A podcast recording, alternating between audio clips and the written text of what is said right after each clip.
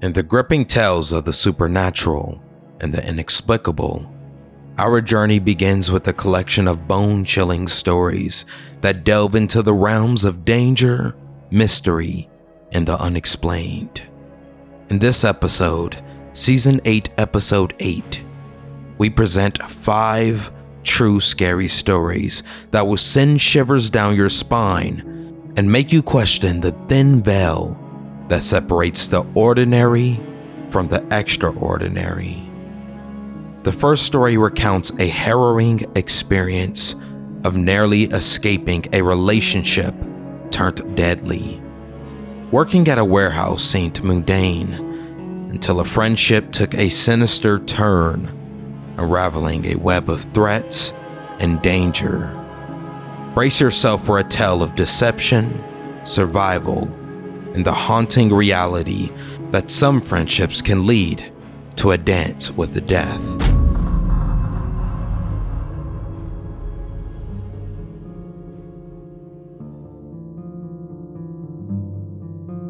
I was almost a victim of a killer. Written by Scare underscore country. Was over four years ago when I went to work at a warehouse in the small town that I'm from. I decided to leave after my health started to get worse physically, and I was diagnosed with panic disorder and severe anxiety after the situation that I'm about to tell you. This changed the way that I developed friendships after that job. That's for certain. So, I started this job on April Fool's Day of 2018, which was odd to me. And I had no kind of high expectation of the job. All I wanted was to do my job, get paid, and go home as I had two children at home and many things that I could work on there. The job wasn't hard and it made pretty good money for all the duties considered, so I really couldn't complain. I worked second shift for about five months. I went to day shift. Now, while working on the second shift, I kept to myself mostly until one day I met someone from one of the lines after we struck up a conversation about gaming. For the sake of anonymity and to hide his identity, we'll name him JF. Well, JF was a pretty good guy and we had a lot of things in common. I went home that night and he popped up as a suggested friend on Facebook. Again, another oddity. So I decided to add him. When I did, we started talking more at work until he suggested that we should hang out. And so we did. Pretty frequently. We were friends for a month at this point, and one day he decided that he was going to introduce me to his partner. Now, she seemed decent at first, super nice, didn't seem to be the judgmental type, so I was cool with her. And from then on, I would hang out with him when my kids were spending time with my mother. One time, we were talking at a restaurant and he started to vent to me. Dude, she's such a bitch sometimes. The other day, I forgot to take the trash out and she threatened to stab me if I didn't. I've never been in a relationship where someone's threatened me, but she's got good intentions, dude. When he said that to me, I was concerned, but of course, we'd only been friends for a month or so. So I thought maybe he was just morbidly joking. So I chuckled at him. But he gave me a pretty serious look and said, I'm not joking. She really did. And that concerned me. Fast forward about eight months and they're still together. We all hang out pretty regularly, forgetting the things he told me then. But one day we were all talking and he seemed a little off that day. So I asked him what was wrong in front of her. And he flashed a smirk and said, Nothing, dude. I'm just a little tired. But he didn't have his eyes on me, though. He had them on her when I asked that.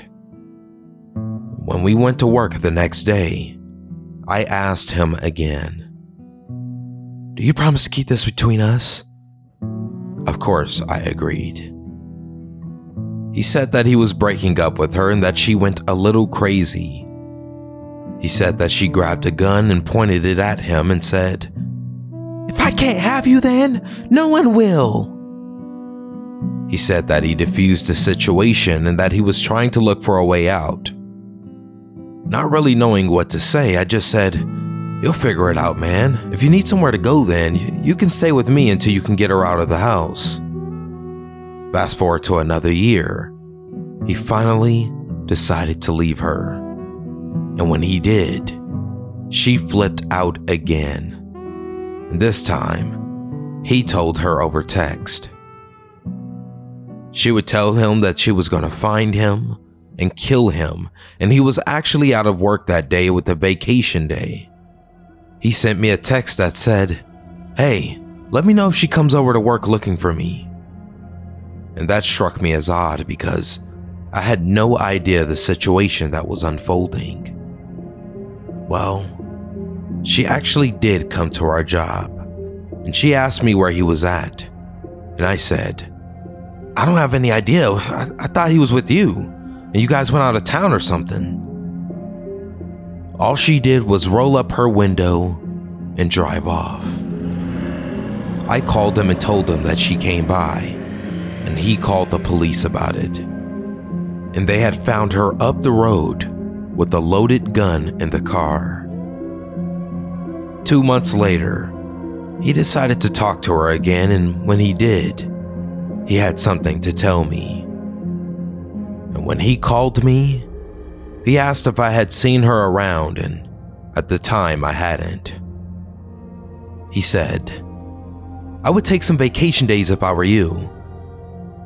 Dumbfounded, I asked him why, and he said to me, Because she's out of jail and her cousins are in town trying to find the people she has personal vendettas with, and you're one of them.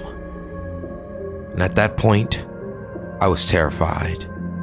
I grabbed my kids and went out of town. Took two weeks off of work. And come to find out, that next day, her and her cousins went to the next town over and shot three people in an apartment and killed them. I got the news about it the day after it happened. And the reason we knew that they were coming after me is because they made a Facebook Messenger group that he was included in and sent a list of names. Everyone regarded it as spam and decided to disregard the message, but he knew what it was. Three of the names on that list were the people that they shot. The fourth name on that list was mine. After they found the evidence and he decided to go public about the group and the screenshots that they had, they were all charged with first degree murder. And from then on, I was very careful about who I stuck my neck out for because even though he knew the context of that list and her intentions, he decided not to inform anyone else on it. Needless to say, we aren't friends anymore, and I dodged a bullet, literally.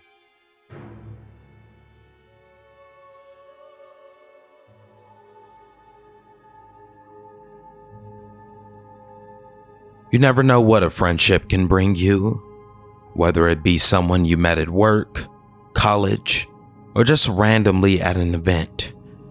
In the case of this poster, he claimed that it was hard to make friends in real life again, only resorting to making friends online for a very long time. So, why was he targeted by the woman? What could he have done to have been the fourth person or the next victim on their target list? The original poster never knew why he was on the list, and if he had to guess, it was probably because he was so close to her ex boyfriend and she probably knew that he told him about her coming to their workplace looking for him.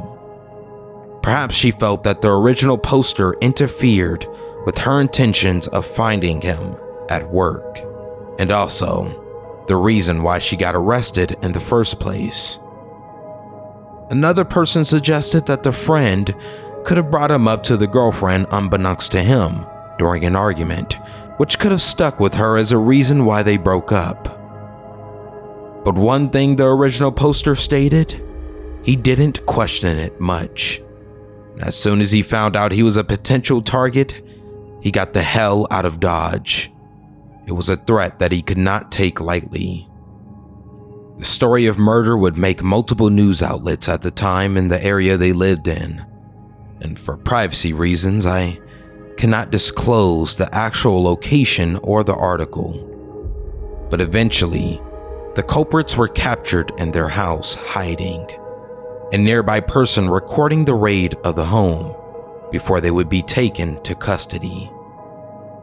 And when asked why he didn't want to stay friends with the guy, the original poster mentioned that while he was informed of the list, the friend did not inform the three individuals who would end up being killed. And these were people that he knew personally. Nor did he try to inform the police of this known information. This obviously did not sit right with the original poster, and he essentially lost trust of the ex coworker. Now, as we move forward, we encounter the eerie recollection of a childhood encounter in the vast woodlands of Australia. Lost in the wilderness, a seemingly innocent encounter with a deer takes a sinister turn, leading to a nightmarish revelation involving bone chilling transformations and a mysterious figure. Join us as we navigate the dark corners of the Australian woods and confront the inexplicable.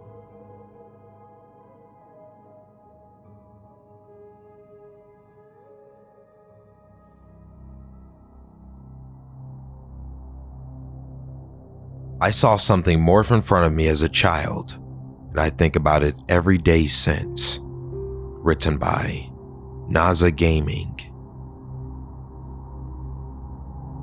This happened when I was much younger, so details may be a little shoddy, but honestly, I remember it like it was yesterday.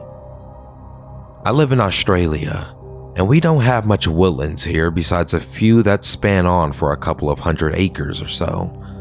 Nothing like what Americans have, and when I was younger, I'd get lost in these woods a lot, and sometimes even sleep in them for a couple of days, at most surviving off fish and creek water. I never had any creepy encounters besides this one time. And I was about 10 years old. And just like I do at least once every two to three years, I had gotten lost in the woods again. I was completely fine during the day as I had eaten an hour prior to realizing that I had no fucking idea where I was. So I had the old, ah, shit, here we go again moment and decided to walk around to find some sticks to make a little fire. I knew a lot about outdoor survival as my family went camping a lot and I watched videos on YouTube all of the time since it interested me and I loved the woods.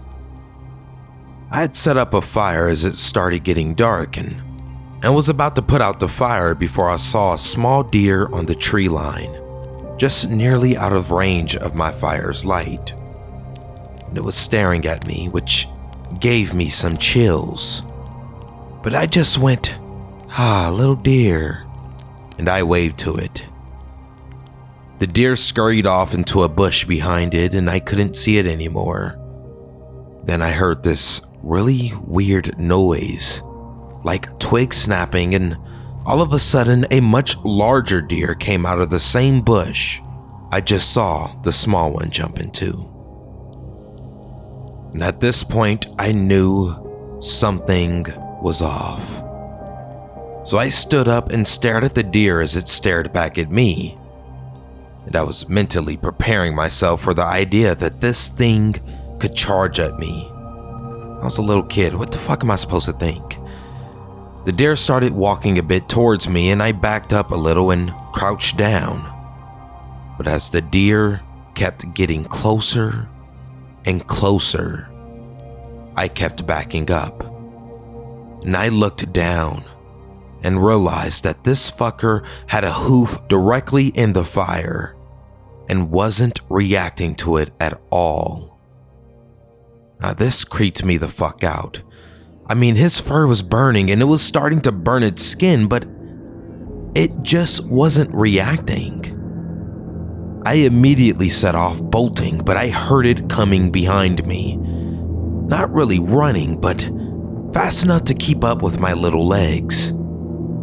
I came over this small hill and jumped down into a bush to try and hide from it. And that's when it happened. The scariest shit I've ever seen in my entire life. And I remember it so vividly.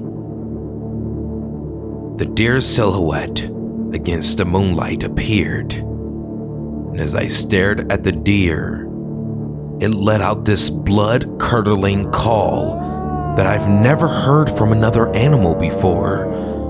And all of a sudden, the silhouette started caving in on itself. I could hear its bones snapping and flesh ripping, and this thing just kept getting smaller. When then suddenly, it got bigger, and I closed my eyes because I just couldn't watch it anymore. And when I opened them, there was a man standing where the deer stood, or at least the silhouette of a man. He was looking around and then started calling out in this creepy, almost distorted voice Hello!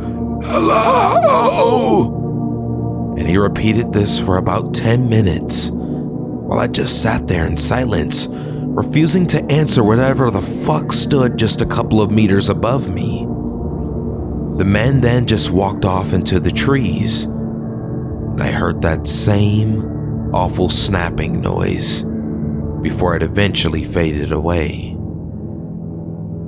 And I didn't sleep that night. I stayed in that bush the rest of the night, terrified that this thing could still be lurking in the area waiting for me to appear again. Once the morning came, I walked in a straight line until I reached a road I recognized, and then I ran home. I didn't tell my family about it, as I feared I wouldn't be taken seriously, but I was terrified. I haven't been into the woods since that day, and always stayed home when my family went camping after begging them not to go. I'm 21 now, and that incident was 10 to 11 years ago. I still remember that silhouette and that noise of the bones snapping. I've done tons of research, and my only conclusion to what happened is that I narrowly escaped a skinwalker. I'm tearing up from fear as I write all of this, remembering that horrific night. I hope you all enjoyed my retelling, and if anyone has any other explanation on what this could have been, please tell me.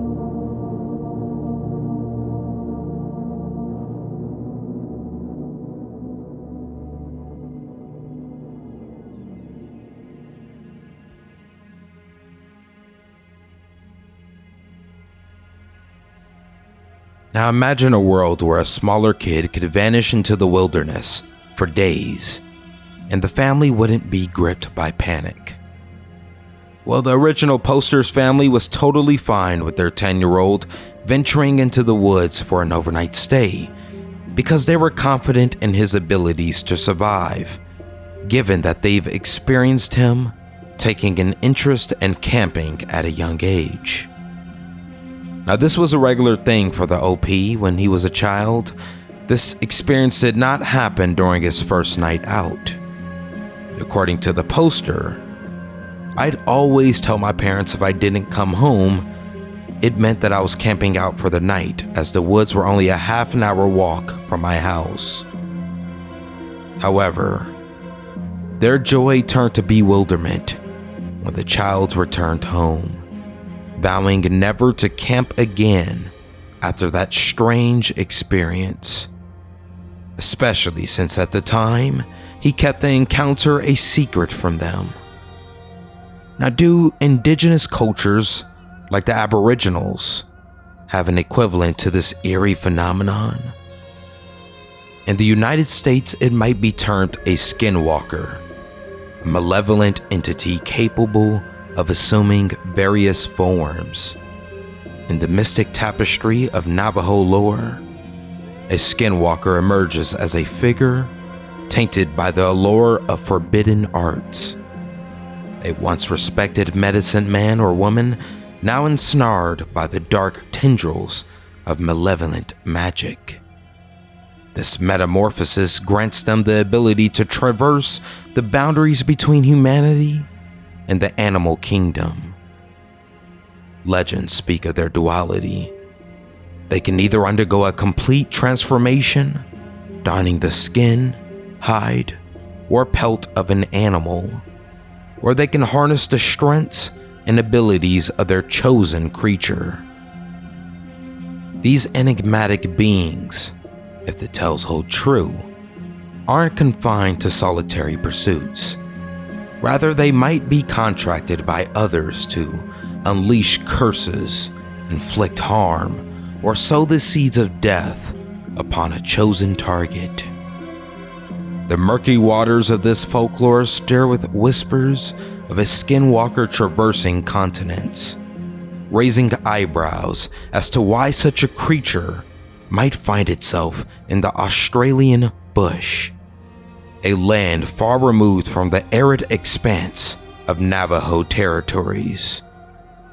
Yet, a faint possibility lingers. An otherworldly traveler, perhaps summoned to pursue a target across the vastness of the globe. Now, in this lore, the skinwalker sheds its animal guise and assumes the semblance of a regular human. The original poster claimed that he treated the encounter similarly to that of an animal being around the campsite, and that was not to run, but to sit still in an effort to avoid chase. The fear lingers, and the question remains would he have dared to re enter those ominous woods? The answer, a resounding no. Although a recent relocation back to the surrounding area might nudge him to reconsider. The chilling moment of silence in the woods when the creature appeared is vividly recalled. Even the cicadas and the crickets, nature's usual symphony, had fell silent A fleeting glimpse of the creature in its human guise reveals a skeletal figure with unnaturally long arms reaching almost down to its knees. This unnerving tale unfolds in the state of Victoria amidst the presence of red and fallow deer. The woods hold secrets, and the echoes of that encounter linger a chilling testament to the mysteries that can unravel beneath the canopy of nature. The third tale takes an unexpected turn on a desolate road late at night. A seemingly ordinary act of kindness turns into a supernatural encounter when a family claiming to be stranded is given a ride by a generous biker.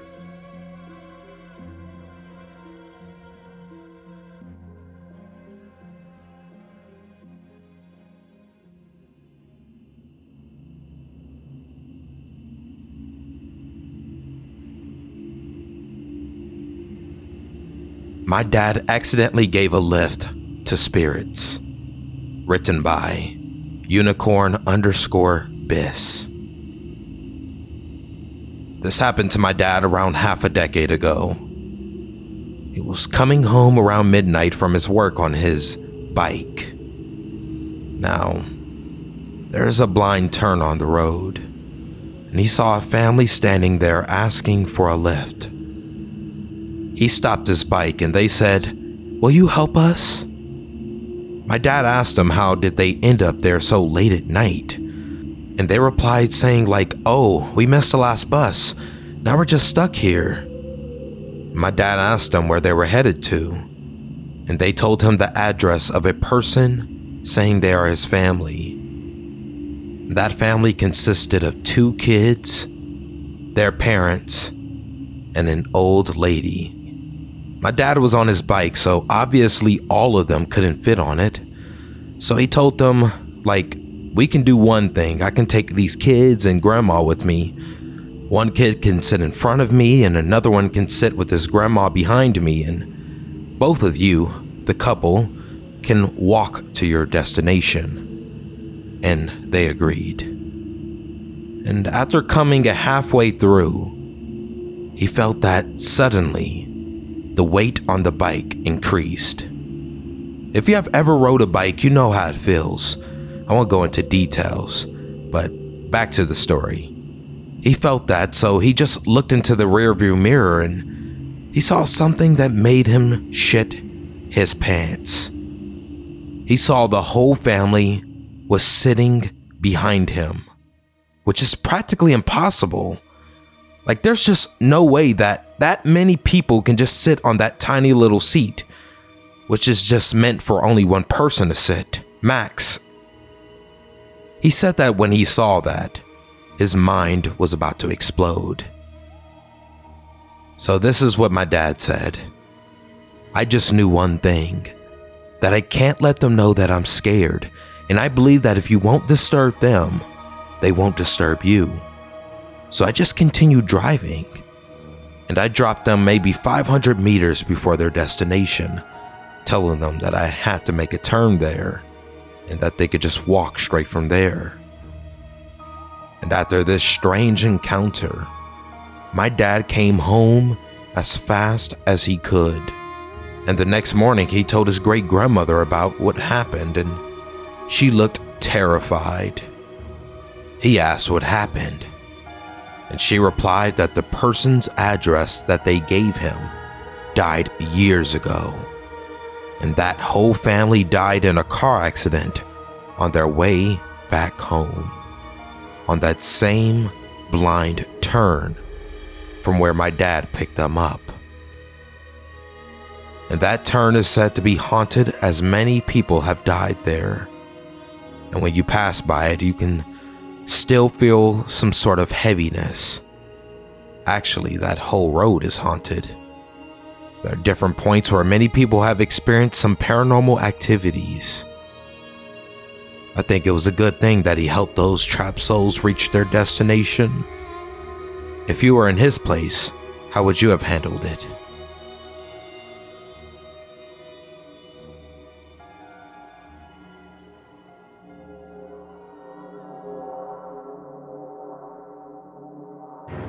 In the quiet of night, cautionary tales echo about the perils of offering rides to strangers in unfamiliar places. One such ominous road, shrouded by towering trees with no comforting glow of streetlights, is notorious for its eerie ambiance, devoid of any signs of habitation. Despite the warnings, the original poster's father once found himself on that desolate road, oblivious to the potential dangers. The surroundings seemed deceptively normal. Nothing betrayed the latent threat lurking in the darkness. Unbeknownst to him, this was no ordinary place to pause. Reflecting on the incident that occurred 15 to 20 years ago, a time when trust was freely given, he recalled encountering a family with children. The apparent innocence of the situation led him to lower his guard, dismissing any signs of peculiarity. When the father traverses the same road late at night, a spectral presence seems to envelope specific points. If his car halts at these locations, an unseen force appears to nudge it forward. Alighting from the vehicle to investigate, he discovers that although it feels like someone's pushing his car, there is actually no one there. Now, while he remains unharmed, an unshaking feeling persists. A spectral reminder of an encounter that defied the conventional and left a lingering sense of unease on that desolate, shadowed road. Now, in the fourth story, the unsettling connection between a pair of used hiking boots and a series of nightmarish dreams. A seemingly innocent thrift store find turns into a descent into the realm of the macabre as the boots become a conduit for horrifying visions that blur the line between reality and the ethereal.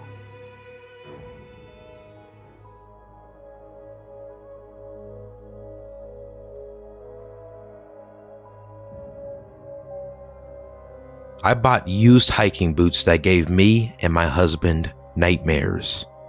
Written by a Dame of Thrones. I bought a pair of sturdy hiking boots recently from Goodwill. They were well worn and monogrammed. They were men's boots, and I'm a woman, but I loved them instantly and they fit me perfectly.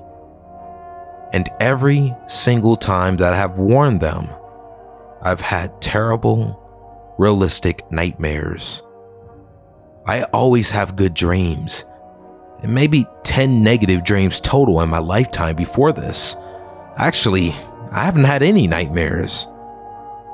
I had an insanely lifelike dream about a burnt black man with a face made of lava showing up at my front door. My husband had a dream about the same being that same night, watching us through the window. I've had two more realistic dreams about black widow spiders burrowing under my skin. And I've had other nightmares that have woken me up in the middle of the night. And my worst dream before this was like signing up for the wrong college classes. I haven't been able to sleep through the night since I bought these boots. The terrible dreams have only happened on days where I've actually worn the boots. And these are some damn good boots. But unfortunately, I'm tossing them in the trash tomorrow. If you want to see a picture of these boots, the picture is linked in the description of this podcast. Tell me what you think about this.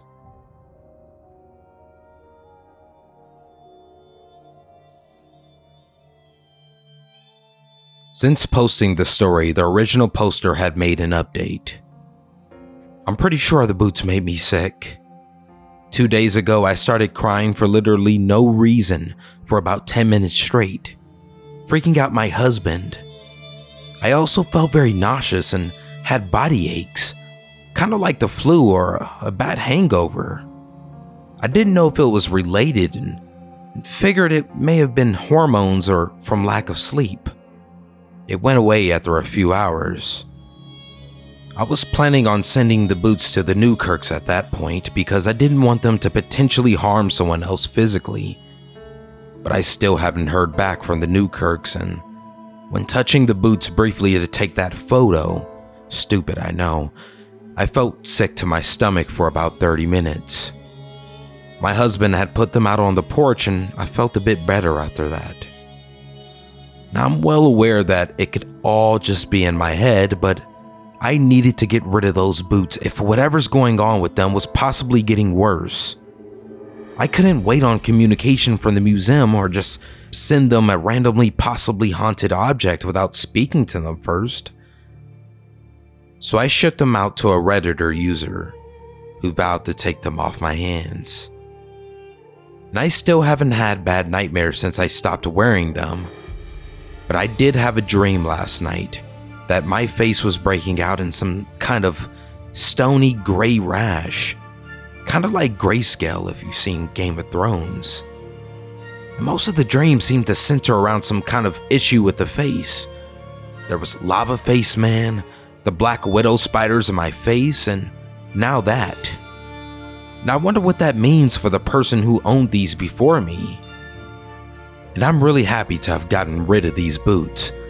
I'm never buying shoes from a thrift store again. And I hope that I can sleep normally now.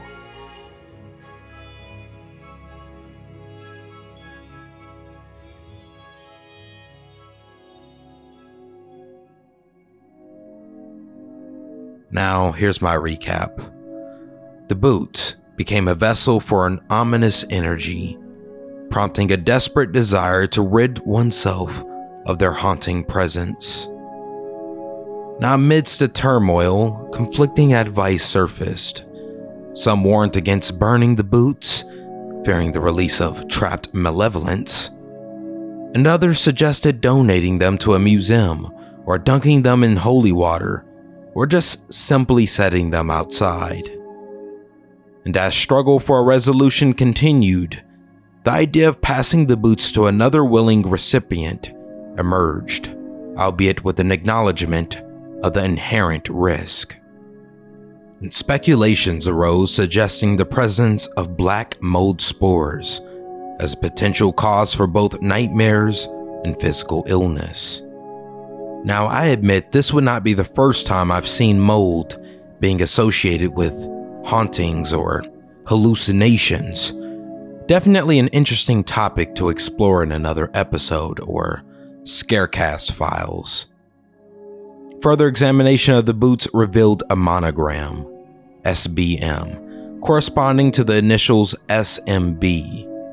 Despite investigating local obituaries, no matching records were found, adding an additional layer of mystery to the boot's origin. And looking at the buyer of the boot's post, the brave person who took the boots off the original poster's hands, he claims that he has had no nightmares since the purchase of the boots two weeks ago. But perhaps the medication that he takes, which he claims stops nightmares, could be the reason why he has not encountered any weird nightmares. Let's hope he can keep this up. And finally, the narrative takes a familial turn with a man who discovers an uncanny connection between his daughter's dreams and his own past. The reappearance of a mysterious man and their shared dreams raises questions about the nature of these unsettling visions, leaving both the father and daughter haunted by the specter of a man with dark intent.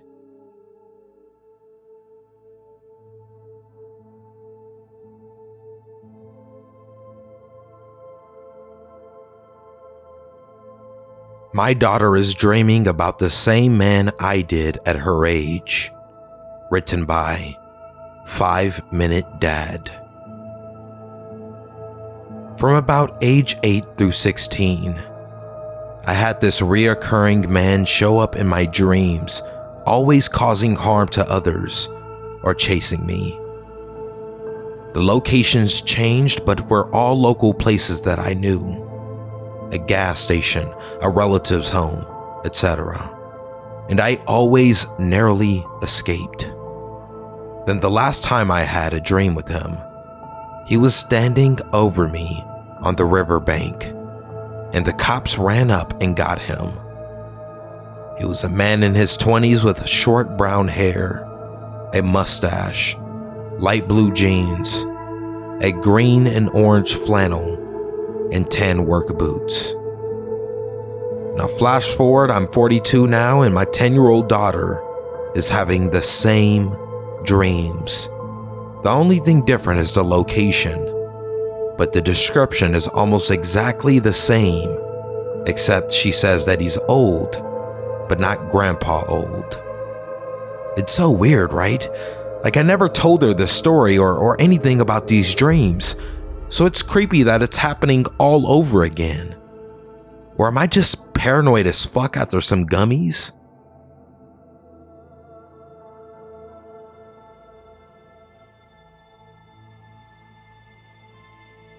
Recounting his dreams, the original poster recalled that the man in his dreams had once pursued him while wielding a knife.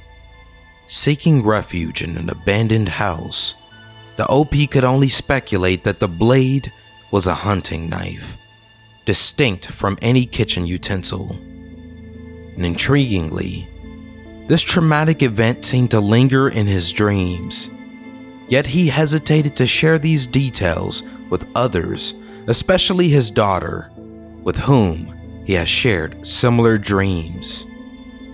The OP refrained from probing her about the man's specifics, avoiding questions like Did he wear work boots or was his shirt orange?